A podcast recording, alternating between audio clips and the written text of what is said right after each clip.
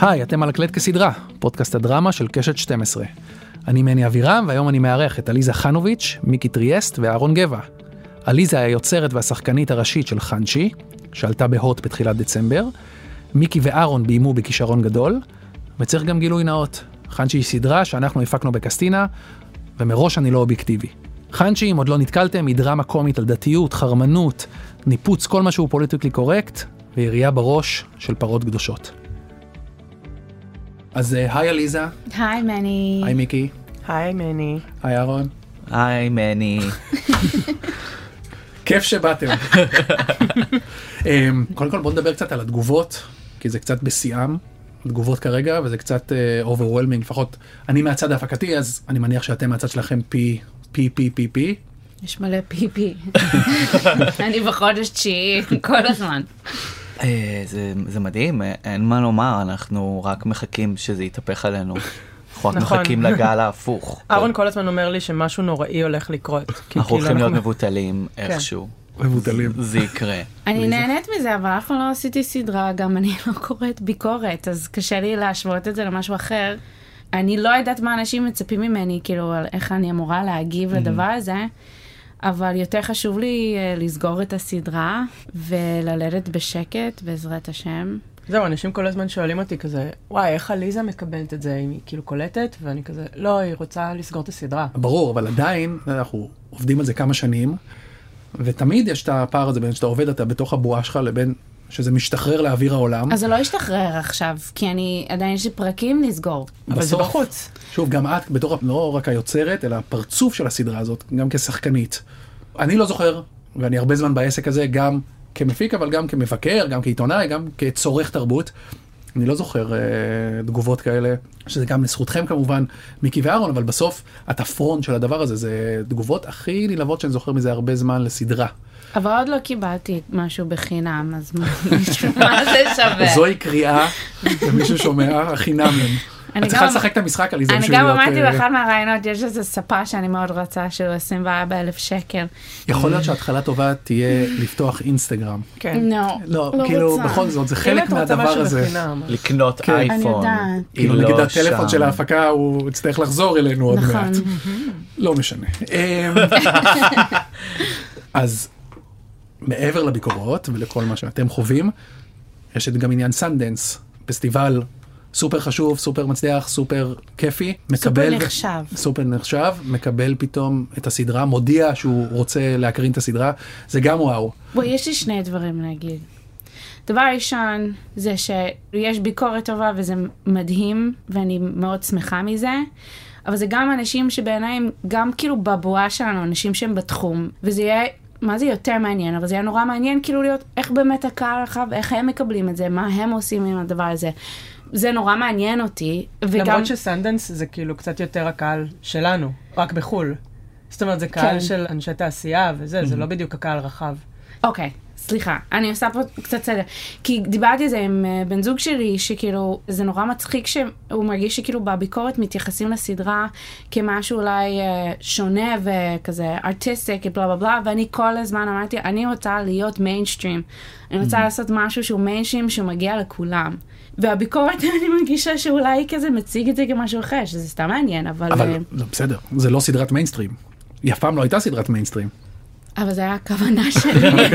זה הכי מיינסטרים שעליזה יכולה להיות, אני חושב. לא, אבל אני כאילו אמרתי, אם אני אהיה בתחום הזה, אני רוצה להרוויח כסף, וכדי להרוויח כסף זה לא לעשות משהו niche. הדבר השני שרציתי להגיד על סנדנס זה שאיך שמדברים על סנדנס, לפחות בישראל, זה שלא מקבלים דברים מישראל, אלא אם זה על כיבוש. או דתיים, כנראה שאני כאילו בעניין של הדתי, אבל אני מרגישה שיש איזה משהו נוסף. אבל זה נורא מרגש, כי אני כאילו רוצה שתהיו גאים. אני חושב שמה שמעניין זה שזה הרבה פעמים מה שמתקבל לפסטיבלים זה החיילים והדתיים, ובחנשי איכשהו אנחנו מצליחים לערבב אותם ולנעוץ בהם איזה סיכה. כלומר אני חושב שזה זה כן יש את הנושאים שמדברים לעולם אבל מהכיוון הממש הפוך כאילו מהדלת הכי אחורית שאפשר. כלומר לא בצורה שהם ראו עד היום. זה אחד המיילים המשמחים שאני קיבלתי לפחות. זה נורא מגניב שגם אני עשיתי סדרה שבעיניי מאוד אה, ספציפי כאילו כזה על אה, חברה מאוד. ספציפית בישראל מאוד ישראלי כאילו אנשים בישראל. אז זה שכאילו הסדרה התקבלה לפסטיבל בארצות הברית זה כאילו איזה סוג של הוכחה שכזה אוקיי זה מדבר עם אנשים אחרים. כן, עוזר מאוד שזה באנגלית, ושהדמות בסוף של עולה אמריקאית. אני חושב שזה חלק ממה שהגניב אותם. אני רק אגיד בנושא הזה של השפות, שזה היה, מהרגע הראשון ידענו שזה יהיה מאבק לשמור על הדו-שפתי הזה. דו-לשוני. כלומר, מי כמוך יודע, זה היה hard pitch, כאילו נכון, לה- נכון. להעביר סדרה בארץ ובהוט, שזה הכי הכי מיינסטרים וקהל הכי ישראלי, להעביר להם תוכן באנגלית, אבל שהוא ישראלי, זה היה איזה מין קלף שהיינו צריכים כל הזמן, כל הזמן להילחם עליו, ובעיניי התגובות הכי יפות שאנחנו ראינו זה שאנשים קצת מגיבים לסדרה כאילו הם רואים סדרה מחו"ל.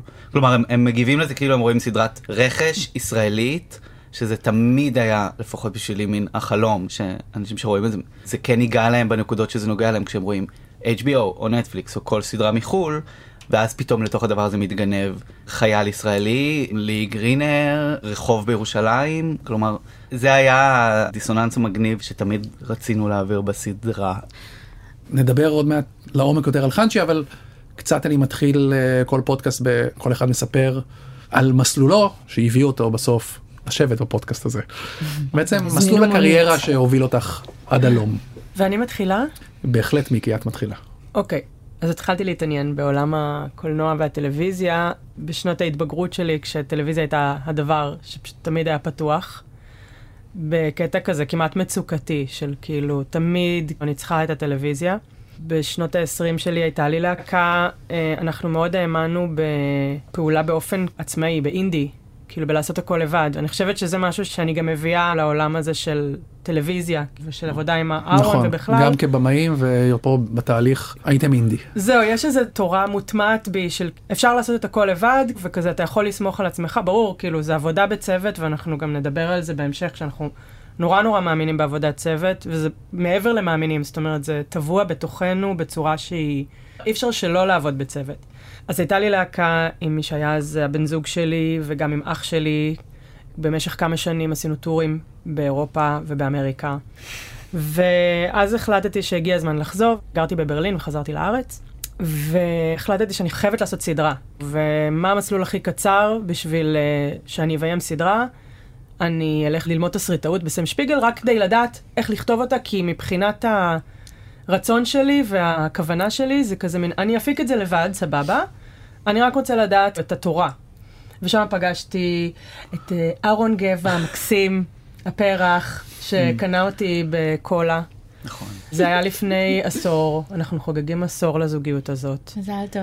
בזמן הזה הספקתי להתגרש, מזל טוב. הספקתי לפגוש את אה, אלי חביב, שהוא הבן זוג שלי. שהוא סטנדאפיסט ו... מהמם ומוצלח. נכון. ואני ואהרון התחלנו ליצור דברים עצמאיים, מצחיקים, מופרעים ברשת. יצרנו מגזין אה, קהילתי פיקטיבי. מה נסגר? שאוספים דברים מוזרים מהטלוויזיה, גילו שזה לא אמיתי. והחליטו שהם רוצים לעבוד איתנו, וככה יצרנו פינה שנקראת מה נחקר, שבה אנחנו חוקרים תעלומות טלוויזיה. זה נורא מצחיק. ראית את זה?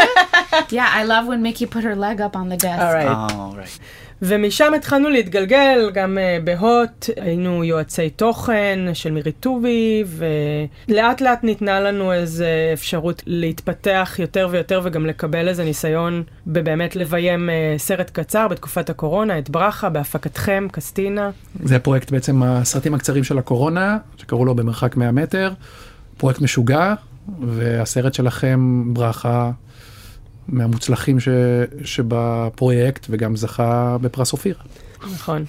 וזהו, ואז אה, ככה, אהרון היה עורך תסריט של אה, עליזה, אנחנו הכרנו את עליזה מהלימודים, אנחנו עפנו עליה, אי אפשר להתעלם ממנה. היא לא אה, נותנת. היא לא נותנת, לא. היא על השיעור הראשון המשותף של אה, תסריטאות ומסלול מלא, העיפו אותה מהשיעור רק בגלל שהיא אמרה שהיא פה. הקראת שמות. בהקראת השמות, למה? Because it was, um, תגידי איך אמרת. he was going through the names, and then he said, אדם בן זאב, ואדם ישב ממש כזה בכיסא לפניי, ואדם דיבר עם מישהו, אז הוא לא ענה. אדם בן זאב, אדם בן זאב, ואז אמרתי, he's here, ואז אדם כזה, oh, hey. And then eventually he got to me as Aliza Chanovitz, and I was like, present, and he was like, get out.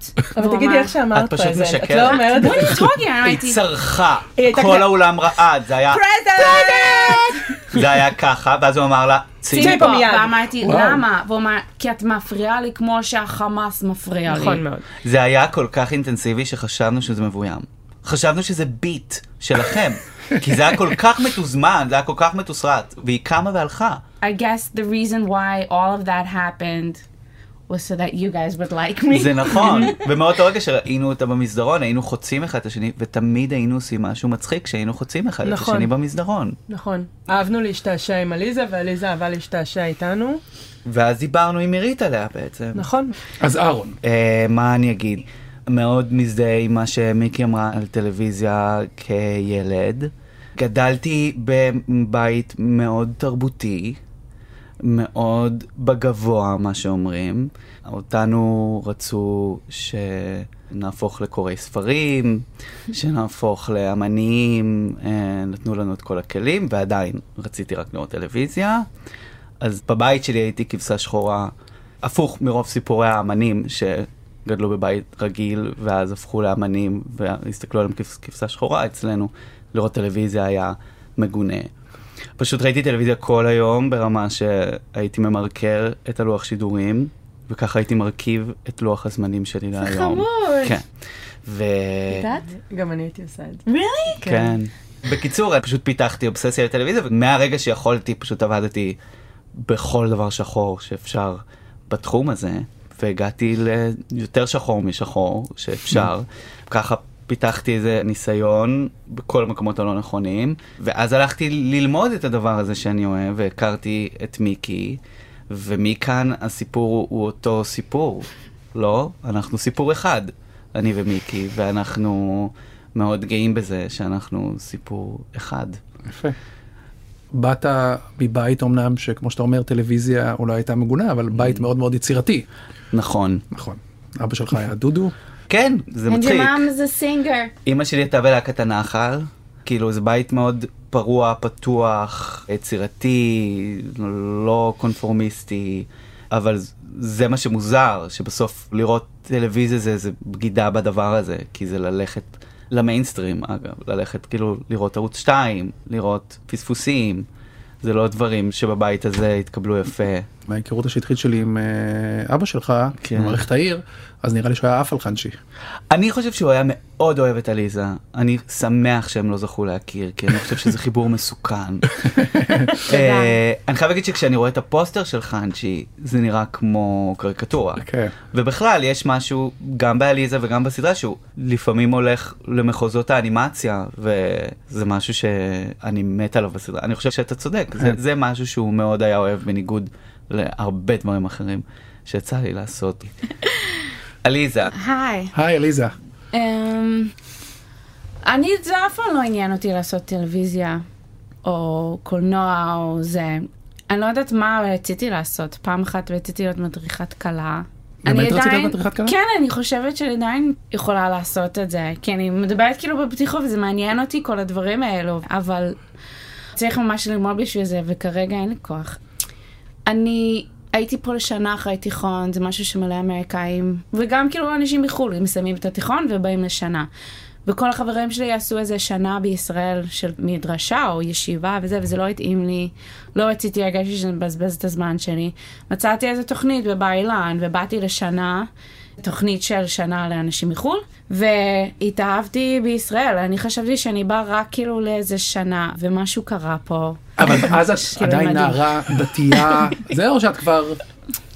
כי אני לא יודעת מה אנשים חושבים כשהם אומרים, אה, את באה מברוקלין, מבית דתי, ואני כאילו מרגישה שישראלים שלא באמת מכירים, מדמיינים איזה משהו מסוים, שזה פשוט לא העולם שאני באה ממנו, ומלא אנשים לא באים מהעולם שאני לא יודעת מה בדיוק מדמיינים. בארצות הברית, אלא אם אתה במקום כמו כזה, like Williamsburg, or like Curious Yoel, or things like that. אז זה מקום שזה כאילו סופר סגור וכזה, מדברים יידיש וזה, אבל אני גדלתי בפלאפוש. הבית ליד הם אפילו לא יהודים, ברור שיש בועה, אבל על בועה לאו דווקא כאילו the dollar honest that you live in, זה כאילו כזה ההחלטה של כזה, this is the school that I go to, this is the shul that I go to, and those become your קהילה. Everything was religious, וההורים שלי הם דתיים, ואני כאילו שמרתי על הדברים, אבל בתיכון הרגשתי שאני מתחילה לשאול שאלות, וכאילו, אני חושבת שקצת התביישתי לשאול את ההורים. גם לא הרגשתי שזו שיחה שחברים שלי מדברים על הדברים האלו, וכשהתחלתי לשאול אנשים, ש... כאילו כזה מורים וזה, שכן שמחתי עליהם, אף פעם לא קיבלתי את התשובה, תמיד הרגשתי שמישהו שולח אותי למישהו אחר, וכזה אף אחד לא יכול להוכיח כלום. אז כשהייתי פה לשנה, אחרי תיכון, אני כזה, אוקיי, okay, no one's watching me, no one cares, so I'll like not keep Shabbos. ונראה לי שזה חלק מהחוויה שלי, זה גם להתאהב בישראל ובישראלים, וגם להתאהב בחופש הזה שאני רחוקה ואני אוכל לעשות מה שבא לי ולהגדיר את עצמי מחדש. ואז הייתי צריכה לחזור, כי זו תוכנית של שנה, ואני רציתי כאילו להתגייס לצבא, אבל חזרתי הביתה, וההורים שלי כזה, רגע, רגע, finish college, and then I did summer courses, winter courses, סיימתי בשנתיים. כשחזרתי הייתי ממש בדיכאון. לא הבנתי מה זה, זה היה כזה איזה חודש של כאילו כזה דיכאון, להסתובב ולבכות, ללכת לישון בחמש בבוקר, לקום בשתיים בצהריים, לא יודעת איפה אתה נמצא, ורק בגלל שרציתי לחזור. So I finished college. סמסטר ראשון אמרתי, מה אני רוצה ללמוד? לא מעניין אותי שום דבר. הלכתי ללמוד קולנוע, ולא אהבתי. בעיקר כי היו אנשים סביבי שכזה ממש, כזה ידעו במאים וצלמים וזה, דררה, and I was just like, alright, this is not for me. הוצאתי איזה 200 דולר לעשות פילים של שלוש דקות. I was like, that's expensive. And it's not worth my money. And everybody else was like, they cared. So I was like, ah, זה לא בשבילי. ותוך כדי השנתיים האלו גם ראיתי מלא כמה סרטים ישראלים. I had a friend who worked in Burgers Bar and he would um, burn DVDs and I would watch them כי התגעגעתי לישראל. ואז כשעליתי, אני כזה, מה אני עושה עם עצמי? אז הלכתי ללמוד בסם שפיגל. וזה הדבר הכי טוב שעשיתי כי זה גם היה לי כיף. הבנתי שאתה לא צריך כאילו ממש להבין בזה כדי לעשות את זה. אמרתי, טוב, אני אתחיל, נראה, אני חושבת שמשרד הקליטה משלם על זה, בסוף הם לא שילמו על זה, כי היה לי כבר תואר. אבל כבר הייתי, והיו כזה ישראלים, והתגעגעתי, ופגשתי את דנאל אלפלג, שכאילו חברה הכי טובה שלי, וגם ערכה את את חנצ'י, עורכת הוידאו של חנצ'י. היו לי פתאום כזה חברים ישראלים, נורא רציתי, כאילו, אם אני עולה, אני רוצה להיות עם ישראלים, לא עם רק עם אמריקאים. גם איתם, אבל לא רק.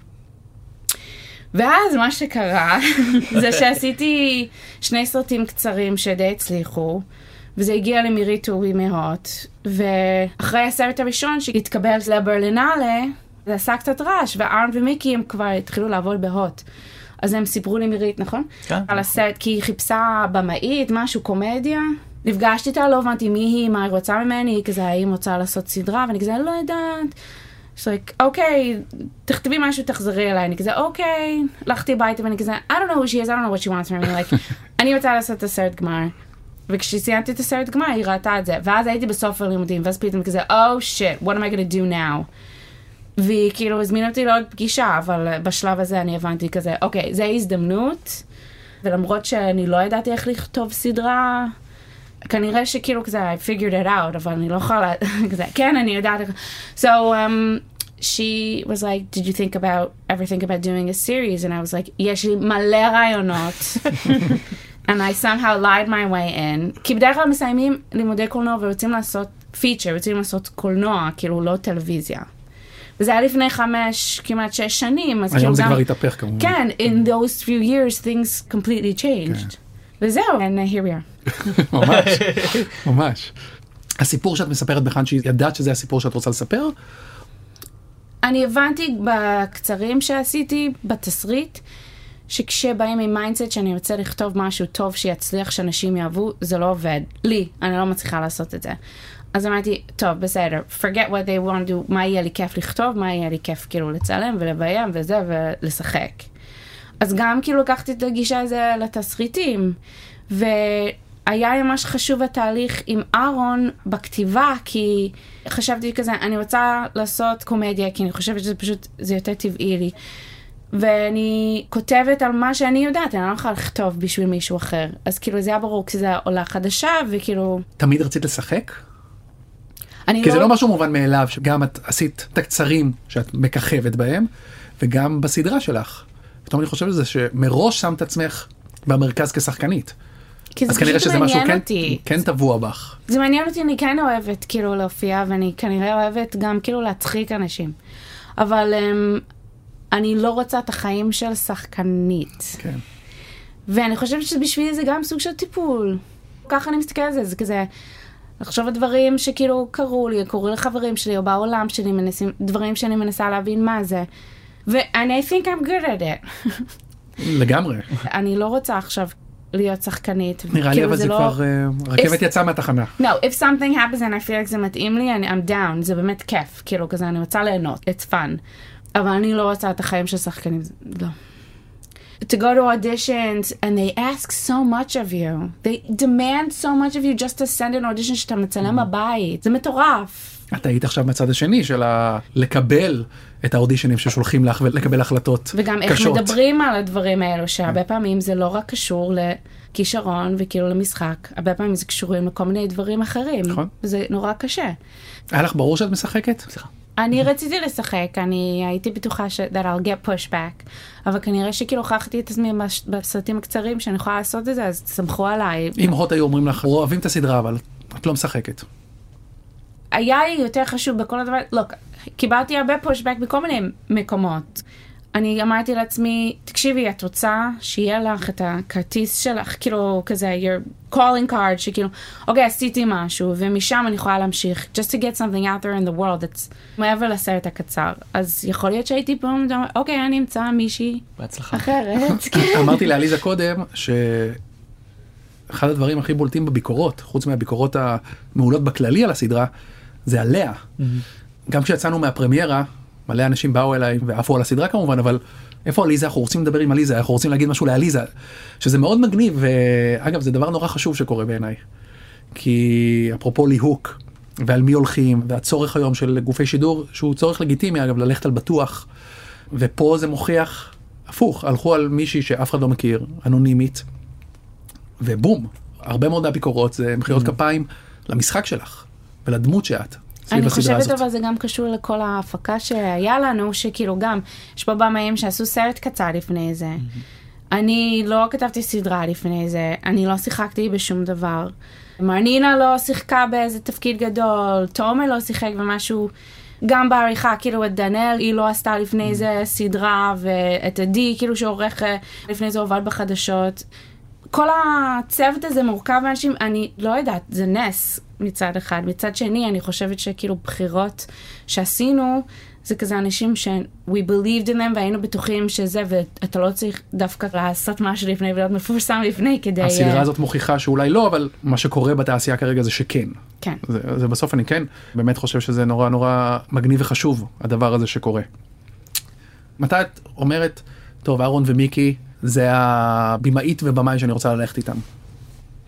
קדימה, תמציאי אמ, סיפור. קיבלת מחמאות על משחק עכשיו, את צריכה להחמיא לאחרים. אני מנסה להבין כאילו רגע שזה התחיל, כי uh, אני לא רציתי גם לשחק, גם לכתוב, גם להיות כאילו יוצאת וגם לביים, זה לא היה, I don't need to, זה עבודת צוות, וזה מה שאני אוהבת בתחום הזה.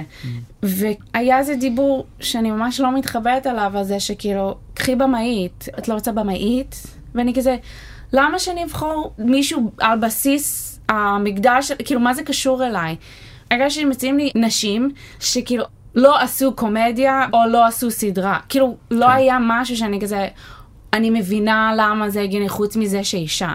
אפשר גם לסמוך עליי שאני אישה, שכאילו כזה, אני חלק מהשיחה הזאת.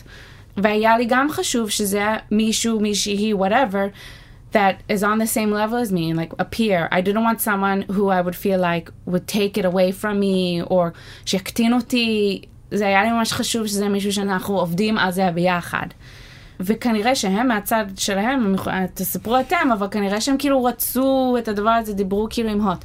ואז עליו השם של כזה, I was like, what about this? I don't know, what about Aaron and Mickey? And I was like, כן, כי גם אהרון מכיר את הסיפור מההתחלה, מכיר אותי, כאילו, עבדנו ביחד, עבדנו טוב. הם רוצים לעשות את זה, ואז אמרתי, מה שאין להם בניסיון, הרצונות שלהם, כאילו, will make up for it, like, they'll learn what they need to learn, they'll figure out the language, ויהיה לי כיף. ובאמת היה. היה. ספרי שנייה מהנקודת מבט שלך. דווקא אני כאילו באמת מאיזה נקודת מבט טיפה יותר חיצונית, כי אהרון היה עורך תסריט של זה, ואני כאילו מאוד אהבתי את uh, עליזה, וזה כזה אפילו צרם לי שאני כזה לא חלק מהדבר הזה, והייתי כזה, למה גם אני לא? כשהתחילו לדבר על במאים, אז, ואני לא נוטה לעשות את זה, כאילו אמרתי למירית, וגם אמרתי לאהרון, אנחנו צריכים לעשות את זה, אנחנו יכולים לעשות את זה, אנחנו חיבור טוב, אנחנו מתחברים נורא על ההומור ועל הפראות וגם על התפיסה האחרת הזאת של איזה טלוויזיה אנחנו רוצים לראות Mm. ולעשות. אני זוכרת שאהרון היה בלחץ, כאילו הוא אמר, אני לא רוצה להציע את זה לעליזה, כי אני על תקן אה, עורך תסריט, אני לא רוצה שהיא תרגיש לא שאני... הצעת לי את זה. נכון. נכון, כי הוא לא. הסכים, כאילו, ואני כל הזמן אמרתי לו, אהרון, נו, תגיד לה, כאילו, בוא נעלה את זה, זה, אנחנו לא מכריחים אותה לעשות שום דבר, אבל בוא נדבר על זה. בסופו של דבר, איכשהו באמת אה, התגלגלנו ליותר מסתם בדיחה שנזרקה לאוויר. וגם הייתה לנו שיחה עם איילת אימברמן, שכאילו הבטיחה לנו שאם אנחנו לא נהיה בסדר, היא תעיף אותנו. המפיקה כל של קסטינה, הרוחות. כן. תודה, איילת. היינו נורא אינבסטד בסדרה מהרגע הראשון, גם כל דבר שדיברתי עליו עם עליזה, אחר כך, גם מרוב התלהבות, אתה מקבל תסריטים כל כך מטורפים מעליזה, כל כך מצחיקים.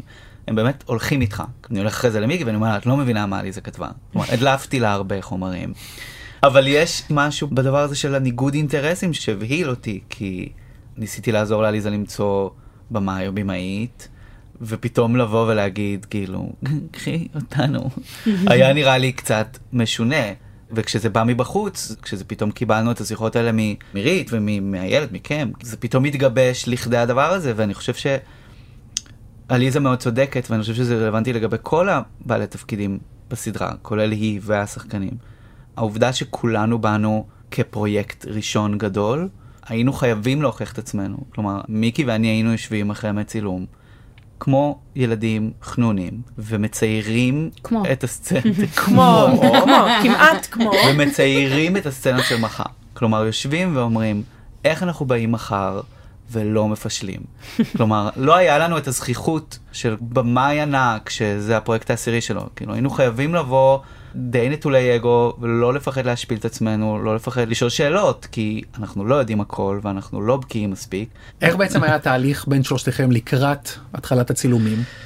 אוף, ממש workshop, כאילו יושבים אצל מיקי או אצל עליזה ופשוט מפרקים את התסריטים ומנקים ומשפרים ומחדדים ומנסים למצוא גם, אתה יודע, את כל ה pitfalls, כאילו כל המקומות שאנחנו יכולים ליפול בהם, כל המקומות שעלולים להתנקם בנו בצילומים.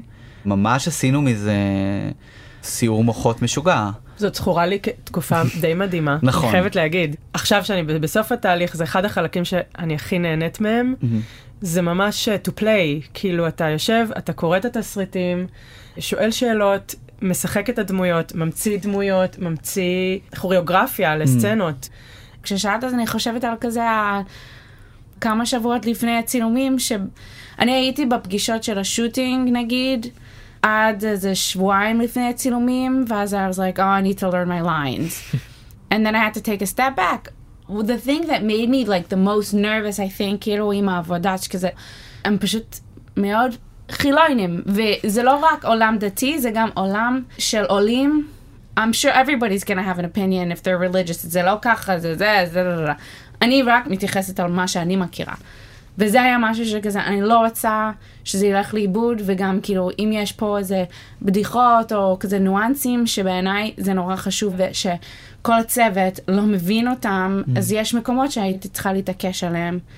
זה היתרון שגם להיות אה, תסריטאית, סלאש כן. יוצרת, סלאש שחקנית. כי כשעשיתי חזרות עם תומר ועם מרנינה, עשיתי את החזרה איתה בבית, ואז אם הרגשתי שהטקסט לא יושב טוב, אני יכולה לשנות את זה. שזה פריבילגיה ששחקנים אין. אז כאילו, נגיד הריקוד שיש בפרק הראשון שלי עם מרנינה, we went to בר 51, is that what it's called? We got wine, we went back and we're like, okay. כאילו היה לי את היכולת לעשות את הדברים האלה, אז גם כאילו אם טקסט לא יושב נכון, לדמויות כאילו ראשיות, אני יכולה לשנות את זה, אני יכולה להתאים להם. איך באמת מרנינה וואו. איך הוחלט על מרנינה? הוחלט. חיפשנו הרבה. עצם העובדה שהסדרה הזאת היא באנגלית זה מתנה מאוד גדולה, אבל גם פשוט רצף של מכשולים אינסופי, כי למצוא שחקנים דוברי אנגלית זה מאוד קשה, והרבה פעמים שישבנו מול שחקנים שחשבנו שהאנגלית שלהם עוברת, אני ומיקי, עליזה הייתה כאילו, לא. אז זה היה החלק הכי מפתיע, שאנחנו הרבה פעמים שמענו אנגלית אחרת, כלומר, עליזה לפעמים ראתה אנגלית מעולה איפה שאנחנו ראינו אנגלית שבורה והפוך. אז למצוא שחקנית שכאילו יכולה גם לסחוב את התפקיד וגם לדבר אנגלית ברמה הזאת, בארץ זה הכי בלתי אפשרי בעולם, אז פשוט התחלנו, לא, גם, sorry, I'm sorry, אבל dear מלהקות ומלהקים. When someone says mother tongue English, that doesn't mean good English. doesn't mean they speak English. It's mother tongue, וזה היה ממש קשה למצוא. נכון. נכון, אז פשוט התחלנו לראות לכל הכיוונים, כאילו זה היה לילות שלמים של לכתוב, ממש למצוא באינסטגרם בנות יהודיות זה עליכם, אני אמריקאיות, לא, אני לא שם. לכתוב הודעות מאוד מביכות, להיחסם, להיות כל הזמן תחת החשד שאתה סוטה. זה היה כאילו, בואי תשחקי בתפקיד בישראל. כאילו, היא מגגלת אותי וכלום לא עולה. אז מרנינה הייתה מישהי שלמזלנו הרב, אחרי שראינו הרבה בנות מחו"ל, מרנינה הייתה מישהי שלמזלנו מון שביט, שהיא שחקנית ויוצרת, והיא חיה ב-LA, יום אחד אמרתי לה כזה מין, זה טיפשי. כי התחלתי מלפנות לכל המיליון בנות האלה, ואז לחשוב על ישראלים שחיים שם. ואז כתבתי למון, רגע, את מכירה מישהי שתרצה לעשות את הדבר הזה? והיא שלחה לי תמונה שהיא ראתה במקרה באותו יום של אירוע באיזה בית כנסת. בית כנסת, כאילו... where Marnina was doing some kind of Torah thing. כן, היא עושה כאילו טקסים יותר תרבותית כאילו יהודי. אז פשוט פנינו אליה והיא שלחה טייפ, והם פשוט אה, מתו עליה. כאילו. מיד ידענו שזאת כן. תהיה היא, כאילו, ואחרי כל כך הרבה לואים, וכל כך הרבה אולי, וקשה לי לדמיין, וזה, היא הביאה משהו פשוט. נכון, כאילו, גם. פשוט כזה שהאמנו לו, ושראינו את זה קורה, וגם איך שהיא נראית, כאילו, היא- היא מתאימה לעליזה. עליזה ג'ינג'ית, והיא שחורה, והיא נורא יהודייה כזה למראה, והיא מצחיקה. זה קשה עם השחקנים האמריקאים, במיוחד כי אתה נורא קרוב כל הזמן לעשות פשרה. כי אתה אומר, אתה צריך מישהו דובר אנגלית שפנוי מחר. אין לך מלהקת בחו"ל, אין לך את הדבר הזה שכאילו, אתה צריך באיזשהו שלב להגיד, אוקיי, זה מה שזה. אני חושב שכל הקאסט שלנו זה סיפורים כאלה של אנשים שכזה, ברגע האחרון קרה איזה נס. נס סלש. משבר, והם It's באו. such a ness. such כאילו. גם מנדי, כאילו הרוס כן. של חאג'י, זה מישהו שמרנינה... The חבר של מרנינה, she was like, I know him and he has an Israeli passport. We're like, okay, like, let's check him out. כן. עשינו איזה match במחשב, we're like, oh my god, it's, it's Mandy. הוא היה מושלם, וגם את מנדי חיפשנו וכבר עמדנו להתפשר, כאילו. דור גבירצמן. כבר היינו זה, ואז דור הגיע. וואו, באמת, בן אדם שהוא פשוט ההתגלמות זה של כזה אה, כיף נסיך הקאסט הזה, יהודי. באמת, כן. כאילו, שעכשיו מחברים את כל הפאזל. כן. וכולם אנשים מדהימים, כאילו, באמת, כולם כזה, אני מתה עליהם. אז בוא כן. נדבר על נס אה, הנרי ווינקלר. וקרוליין אהרון שבעצם אתה סיפרת קצת על כל המאחורי הקלעים לנסות להביא את השחקנים האמריקאים עד כמה זה קשה ועד כמה בעצם עבדת עבדתם מי יהיה האבא של חאנשי בסדרה היה אישו מאוד מאוד גדול Mm. אני זוכר מה היה מאחורי הקלעים גם על מי חשבנו ועוד פעם המבטא ומי יודע אנגלית ולא אנגלית ואיזה שחקנים אמריקאים גדולים יש שהם יהודים אני זוכר את הרשימות ואת הכל אבל בסוף ההתמדה שלך וה- והעבודה בזה הביאה אותו ואותם לפה, אז תספר על זה. אוקיי, אני חושב שהחטא הקדמון היה שלי ושל עליזה, היה שלב שאמרנו, אוקיי, מי יכול לשחק את טאטי? כי כאילו, שוב אותה בעיה, אנשים שלא מדברים אנגלית. ואז אמרנו, אוקיי, דייוויד ברוזה. נפנה לטרנטינו. כן. זה היה הרעיון המקורי. עד היום לקבוצה שלנו, של שלושתנו, נכון. קוראים טרנטינו בגלל זה, כי אנחנו וואו, היינו לא כזה, חשבתי זה יהיה. טרנטינו. כן, אמרנו, אוקיי, טרנטינו, למה סבבה.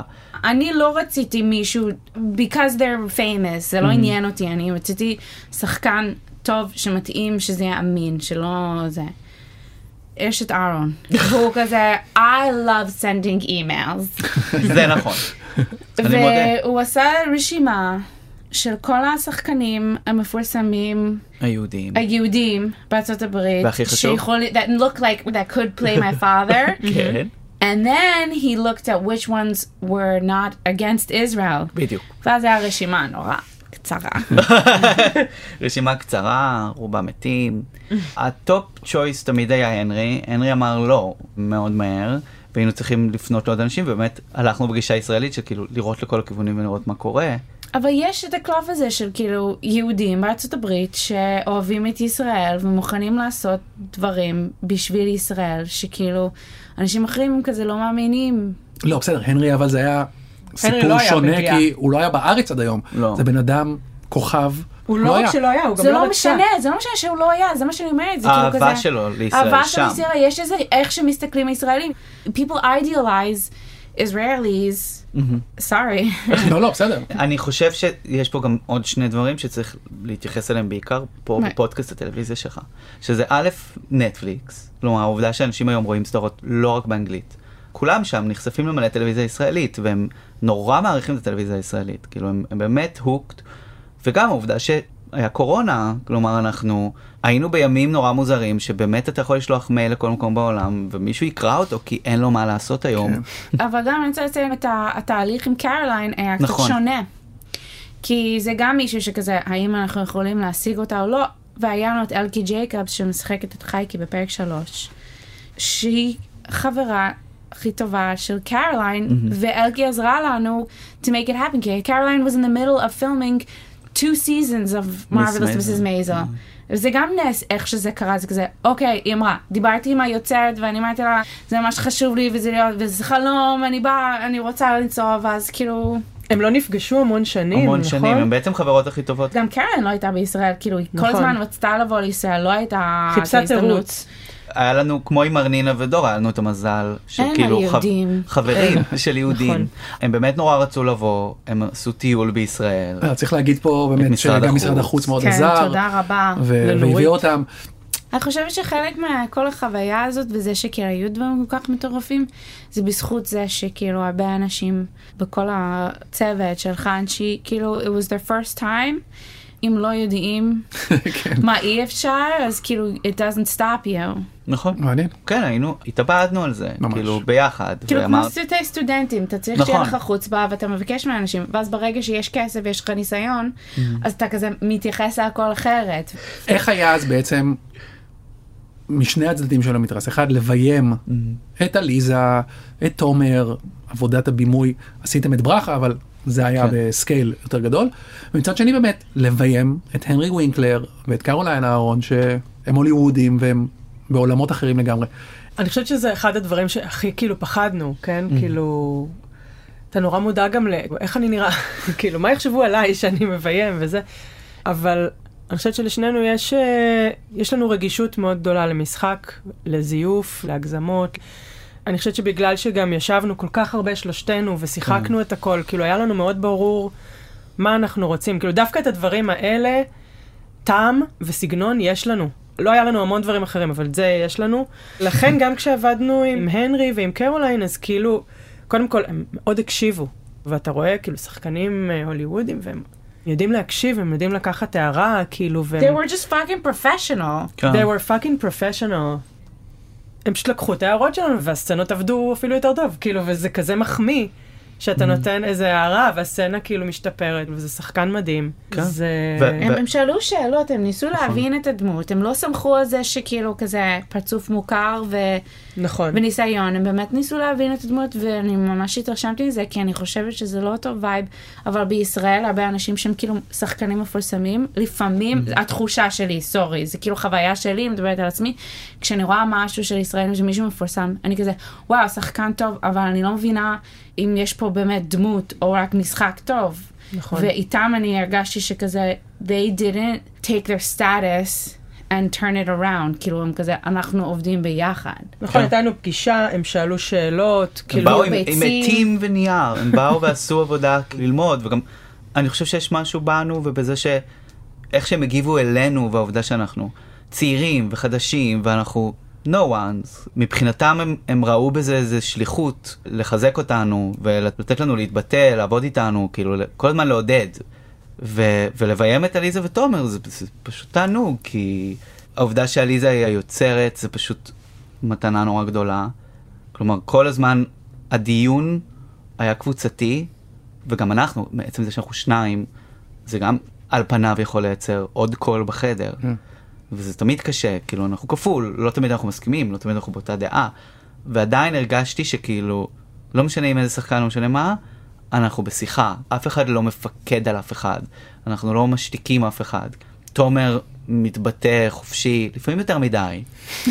ו- וכל השחקנים, כלומר, אנחנו הקשבנו להם, לקחנו את האינפוט שלהם. עליזה הייתה עומדת עם התסריטים וכאילו כל הזמן מחליפה מילים בהתאם לשחקן, בהתאם לטייק. זה הרגיש שאנחנו כל הזמן באיזה group effort כזה של לשנות, לחדד, לחזק, שכל אחד נותן את עצמו.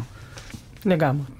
הרי בסוף עושים יצירה, חושבים עליה משהו ספציפי שיוצרים אותה, ואז היא יוצאת לאוויר העולם, ואז היא כבר קצת לא שלכם, אלא היא כבר של ה... לא, היא לא שלנו, זהו. זה של, של הצופים, וכל אחד מביא איזה... מהניתוחים שיש עכשיו בחוץ, הביקורות, אבל לא רק של המבקרים, אלא של גם סתם צופים. אתם מתחברים למשהו, או משהו כזה גורם לכם להסתכל אחרת על הסדרה? כי אני לפעמים קורא דברים ואני אומר, אני לא בטוח שעליזה התכוונה לזה או משהו כזה, אבל פתאום נותנים לזה איזה ניתוח אחר. האמת היא שרוב הביקורות, כאילו, אני חושבת שאנחנו מופתעים לטובה מכמה הם מבינים את הכל. נעמה רק כתבה כאילו. בטיימאוט. זאת הייתה אחת הביקורות הראשונות, אני חושבת, שיצאו, והיינו כזה, וואו, היא כן. ממש קלטה את המהלך, את הסדרה, היא מבינה לאן זה ילך. נכון? כן. אני הרגשתי שהרבה מבקרים ממש קולטים את היחסים עם דוד לעומק, כלומר, גם בוואלה ובארץ הרגשתי שהם ממש, הם הבינו מה ניסינו לעשות עד לרמה שאמרתי, וואו, זה הדברים שהיינו שולחים במיילים, זה מהמסמכים הפנימיים שלנו, זה אומר שזה הצליח לעבור ממש uh, חזק. אני רציתי משהו שכזה, הוא כיף להסתכל עליו, כיף לראות, וכזה, היה לי חשוב שזה משהו entertaining, זה מה שרציתי. I like these nuances, these small things that happen, ובעיניי זה חשוב, וזה כאילו חלק מכזה הסגנון. ויש את הפחד שכאילו אנשים לא יבינו, חלק יבינו, ואני שמחה שלפחות מהביקורת, כאילו, מרגישה שכאילו זה עבד. כי אני נורא נזהרת, מצד אחד צריך לתת אינפורמציה, במיוחד אם מדברים על עולם נורא ספציפי וקטן. מצד שני, לא להכיל בכפית את כל הדבר הזה, ואני מרגישה שאה, אולי עשינו משהו נכון, איזון. כן. אבל הכי כיף באמת לקבל תגובות מחברים או כל מיני עולים חדשים גם שהם מבוגרים יותר. יש לי, אמא שלי חברה שהיא בת uh, סביבות ה-70, אני לא רוצה לטעות פה, אבל כאילו, והיא עלתה בגיל 19 והיא כל כך מזדהה עם חנשי, זה ריגש אותי בטירוף. או אגב, כשחברים אומרים לי, וואו, זה מחרמן, המחמאה הכי גדולה. מדהים. אני אוהבת את זה שהיה מישהו ביוטיוב ש... שכתב. שכתב גם מתחת לפרק אחד וגם בשתיים, שכזה אפשר לצפות בשאר הפרקים בפורנהאב. בפורנהאב. ואני אומרת, like, אם היה לי את האומץ, זה יהיה שם. אנחנו אבל... רוצים אה, שזה יהיה סדרה בלעדית את מראש בפורנהאב. רצית שזה יהיה סדרה מאוד מינית? כן, וזה גם אה, בזכות מירית. כי תמיד יש איזה עניין של מיניות, בהתחלה, לפחות בקצרים, זה לא היה משהו שכזה התכוונתי עליו, אבל זה היה משהו שכזה, בגלל שסוג של טיפול נראה לי, אז כזה, אם משהו קרה שסביב מיניות וזה כאילו השפיע עליי, אז רציתי יותר להבין אותו. ומירית אמרה, תקשיבי, מה שאני אוהבת בקצרים שלך זה שכאילו את, you work with חומרים שזה מיניות ודת. ואני חושבת שזה כאילו לא רק יהדות, אוקיי? Okay? That's anybody who comes up in a certain place where there are certain rules of what you should or shouldn't do, ותמיד זה נוגע למיניות. חשוב לך שיאהבו את אה, חנשי, הדמות? יש כוונה, אני חושבת שזה, זה אולי קצת בלתי, אומרים כזה ככה, בלתי על ההתחלה, אבל כזה, אם זה מספיק מצחיק, כאילו כל מה שקורה מסביב, אז יישארו וירצו להכיר אותה, כי אני גם מרגישה שזו חוויה שלי in the real world. נגיד, כאילו כשהגעתי לסם שפיגל, ביום הראשון I was that loud American girl and I was like saying hi to everyone, ואני נתתי ענבים לאנשים. אני ידעתי שכזה, אוקיי, אבל האנשים האלו הולכים להיות איתי חמש שנים, אז בסדר, יש לי התלהבות, וזה בהתחלה כי אני מתרגשת, ומתי יכירו אותי וכזה, I think they'll see that I'm a nice person. אז כאילו לי שזה גם בדמות, שכזה אולי בא ומרגישים זה, אבל יש משהו מעבר, זה לא... אמ, גם בתסריטים וגם באיך שפיתחנו את זה יחד, וגם באיך שדנאל ערכה 90% מהסדרה הזאת, הניואנסים של חנצ'י שהיא מכניסה פנימה. הדמות הזאת מתעגלת ככל שאנחנו מתקדמים, כאילו אני יודע שזה נשמע קלישאה, אבל באמת יש משהו בזה שהיא מתחילה כל כך חזק, וכבר בפרק 3 ו-4 מתחילים פתאום לראות עוד צדדים שלה, ובחמש יש עוד.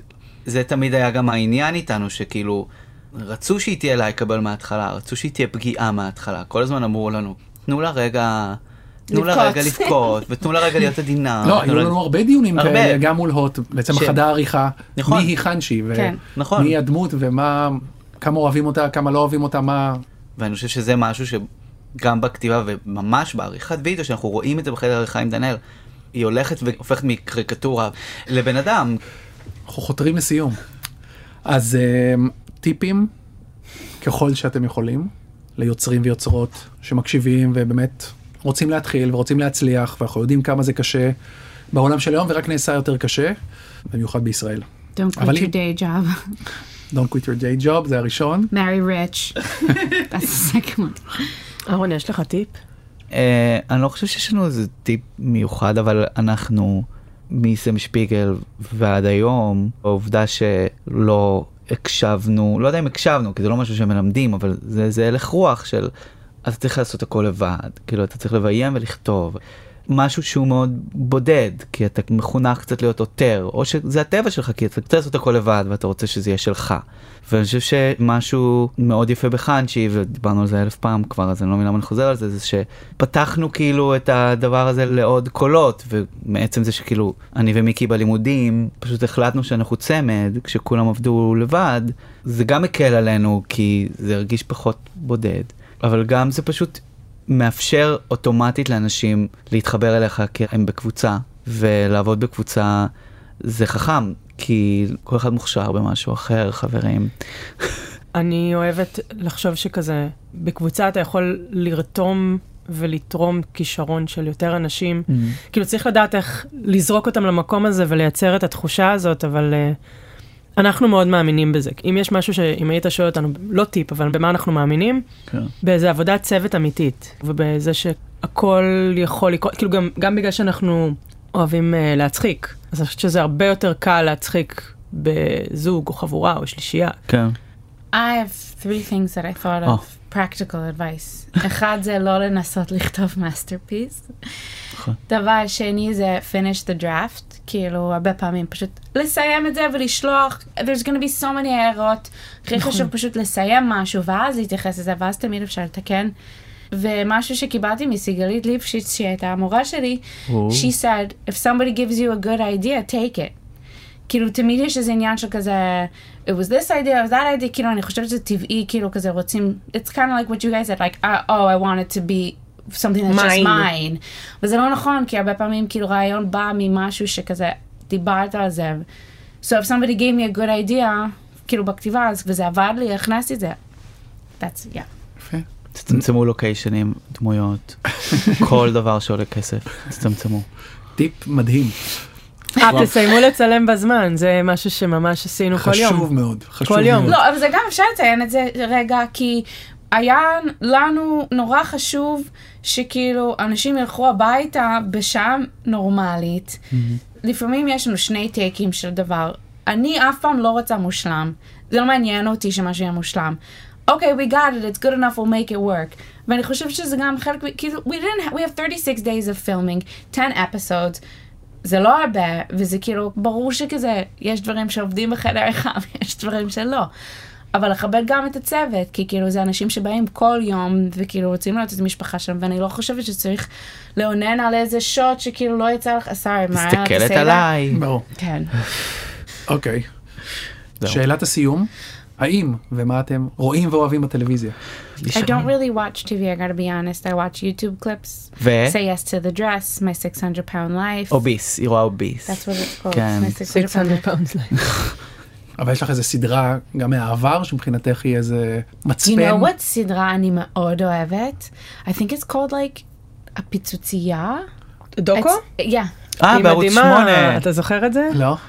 קראו לזה הפיצוצייה, נראה לי. הפיצוצייה פיצוצייה, בבוגרשוב כן. פינסקר, כן. איך ראית את זה? זה היה פשוט לילות שלמים שהיו מתעדים פיצוצייה בתל אביב באמצע הלילה. והמוכר שם הוא מדהים. כן, זה היה ממש סדרה היה מעולה. איזה הקרנה. בחיפה ולא הגעתי, לא מזמן. גדול. הדברים שעליזה מוצאת, עליזה היא כאילו מעריצה של שייגט. שייגץ, I, love שייגץ. He came to do an audition לתפקיד שבסוף ירד, אבל um, אני בכיתי. I don't get starstruck by anyone, פשוט הקשבתי לשירים שלו לפני שעליתי, וזה היה כזה, Oh my God, מרילין מנרו, דה דה דה. ואז הוא נכנס ואני כזה, עליתי בגללך. בזכותך. מיקי? אמ, ראיתי ברי, כאילו רואה ברי, אוהבת ברי. עם הנרי וינקלר. עם הנרי וינקלר. אני אגיד Twin Peaks, כאילו בתור סדרה שהכווינה אותי. זה זה. כן, לא צריך אה, גם להיות מיוחדים. בדיוק. נכון. סדרה ששלושתנו מאוד אהבנו, שנקראת פן 15. או, היא כן. נפלאה. זה שתי בחורות שמשחקות את עצמן בגיל 13, נכון? הן מוקפות בשחקנים בני 13 והן היחידות שמשחקות את עצמם. והן עוברות כבנות אני. ראיתי את זה בזכותכם, אני נכון. ממש אהבתי את הסדרה מוארת, הזאת. סדרה מעולה. מוארת, אחת האהובות. כאילו כל הסדרות עם בלתי הדמויות. שמביכות את עצמן אנחנו אוהבים. ואני מנסה לגרום למיקי לראות שוב את My So Called Life. אני חושב I שזה זו watch it סדרה. מושלמת. אני ראיתי את הפרק הראשון בשיעורים של גיורא. פשוט משגעת. היא נפלאה. אני בכיתי בכל פרק. אוקיי, That's it. זהו. תודה שיהיה רבה. לכם שבת. שלום. תראו חנצ'י. תודה, מיקי, תודה. תודה. תודה איזה שאמרת. לכל אחד מאיתנו בנפרד. איזה כיף. Thank you. עד כאן הקלט כסדרה. אני מני אבירם, תודה לאפרת מירון העורכת שלנו ולנטע ספילמן המפיקה. אתם יכולים ומוזמנים לשמוע את הפודקאסט הזה בכל מקום שבו אתם שומעים את הפודקאסטים שלכם. נשתמע בפרק הבא, יאללה ביי.